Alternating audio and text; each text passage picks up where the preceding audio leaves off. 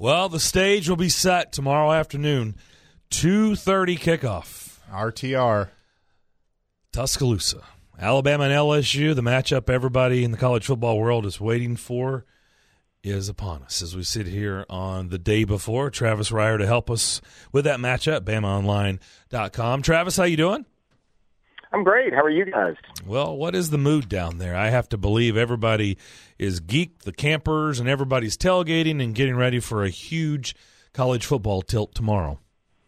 Yeah, we've got borderline Big Ten weather down here, man. Like oh, really? Leaden skies, leaden skies, about 50 degrees.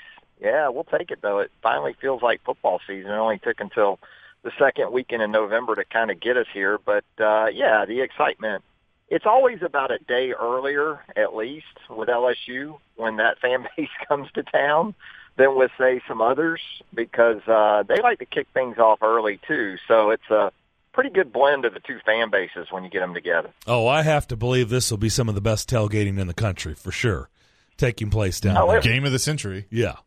Yeah, it will, but you know, with the presidential visit, you're going to have to, as a fan, you're going to have to account for getting in line to go through security, I would say a good two hours before kickoff. Wow. So it's going to eat into a good bit of that um, because of the logistics involved now with President Trump coming to the game, and you know they're actually opening the stadium at 11:30 in the morning. Um, they're going to show games uh, from around the country on the video boards inside to try to encourage the fans to go ahead and get inside early because if you wait till about one o'clock tomorrow afternoon, to get in line, I, I'm not sure if you're going to get in before kickoff. Mm. Interesting. Well, that's yeah. a good little tip for anybody here in Middle Tennessee, and I'm sure there are people that are listening right now that are indeed going down for this one. So, do you believe the narrative, Travis, that Alabama needs to win this game more than LSU? Do you buy that or no? In terms of college football playoff hopes, I can see why that would be the belief because, simply put, Alabama's schedule to this point hasn't been much. So there would seem to be added weight for Alabama. If you're LSU, you're already sitting there with a couple of top 15 wins uh, over Auburn, over Florida. You know, Texas has slipped, I would say, a pretty good bit since that win early in the season in week two, but still there's some brand recognition there with the win over Texas, especially on the road. So when you look at the, the sort of collection of wins that uh, that LSU has right now in comparison to Alabama, it, it would it would seem that way from the Alabama perspective. But you know, Alabama has big picture wise, it it has brand recognition as well. Maybe not so much this season, but you know, it, it could play out that way. I think the SEC though is sitting in pretty good shape right now with with three teams as real possibilities for the CFP. Um, you know, either way, the loser of this game tomorrow, I think, is really pulling for the winner to go ahead and you know kind of run the table from that point forward and uh, see how it falls out. Yeah, good point. Um, we sat here a week ago on this Friday show over at Lipscomb Academy, a local school here in town, and they had a big football game that night, and we did a show right outside the office of the head coach, who happens to be Trent Dilfer, who came over and hung out with us for a while on the show, and ironically, we got around to talking about Tua and Trent Dilfer's past. He's run a lot of these passing academies. He's been around a lot of these quarterbacks we've seen on Saturdays and Sundays. And when we got to the subject matter of Tua, he could not have been more glowing about him. He just flat out said he's the best kid he's ever seen. I mean, he he just he said everything you would want to hear about a, a future prospect at the next level. Now, everybody knows what he can bring to the table. You certainly know that covering him, but – in question is what can he do against a formidable opponent like LSU, and at what percent will he be operating on Saturday? How do you go about trying to to guess and answer what percentage of Tua we'll see? You know, what what is he going to be operating at tomorrow? Yeah, it's the big question, and um, you know we saw a little bit of him out there in the media viewing periods this week at practices, and you know did some things that led you to believe that he's certainly going to give it a go tomorrow. Now, as you pointed out, to what extent will he be able to do it? You know, I would think that he'll be shotgun exclusive. I wouldn't expect to see a whole lot of under center stuff. You know, I don't think you want to put him in a situation where he has to work ex- exceptionally hard just to get himself in position to throw the football. So I would think Alabama, uh, instead of some under center action for Tua tomorrow, probably just more gun, which you know, they're they're they're in that look a lot of the time anyway, whether it's pistol formation or some of the other things they do. So, and obviously protecting them is going to be of utmost importance, and you know, that's why Michael Divinity, the LSU linebacker, as we learned earlier in the week, is out for this game for personal reasons. I think that's big because LSU does have a capable guy in K'Lavon Chaisson as an edge rusher, but Alabama won't have as much to account for tomorrow in the pass rush for LSU when trying to protect Tua. Yeah, and one thing that you know I was kind of looking at is the defensive matchup uh, for both of these teams. Uh, just what LSU can throw at Alabama defensively, but also with Joe Burrow and this offense for LSU having taken off this year, what can Alabama throw that way?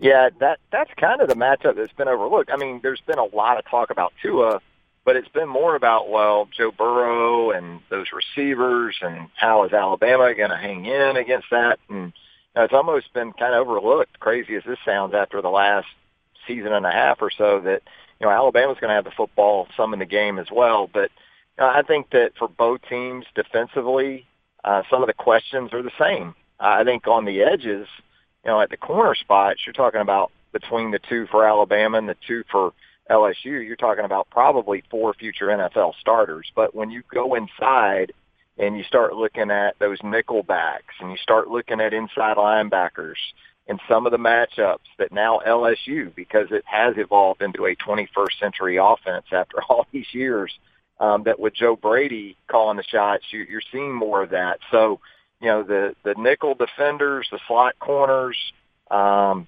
Alabama's youth at inside linebacker. Um, I think all those things are, are, are things that are going to be on display tomorrow. And I, you know what? I think the running backs for both these teams might end up stealing the show. Well, as much as we're going to talk about the quarterbacks, Clyde Edwards-Helaire and Najee Harris of Alabama, I think they could have big games. You read my mind because that's where I was going next of of those two running backs and that matchup and how you know everyone's going to focus on the quarterbacks but then you have uh-huh. to also account for Clyde Edwards-Helaire and then Najee Harris on Alabama's side. Yeah, and they're both yards from scrimmage guys. In other words, you don't just have to hand it to them 20, 25 times per game to get maximum value out of either. They can catch it. Uh, Helaire had seven catches for 51 yards against Auburn a couple Saturdays ago.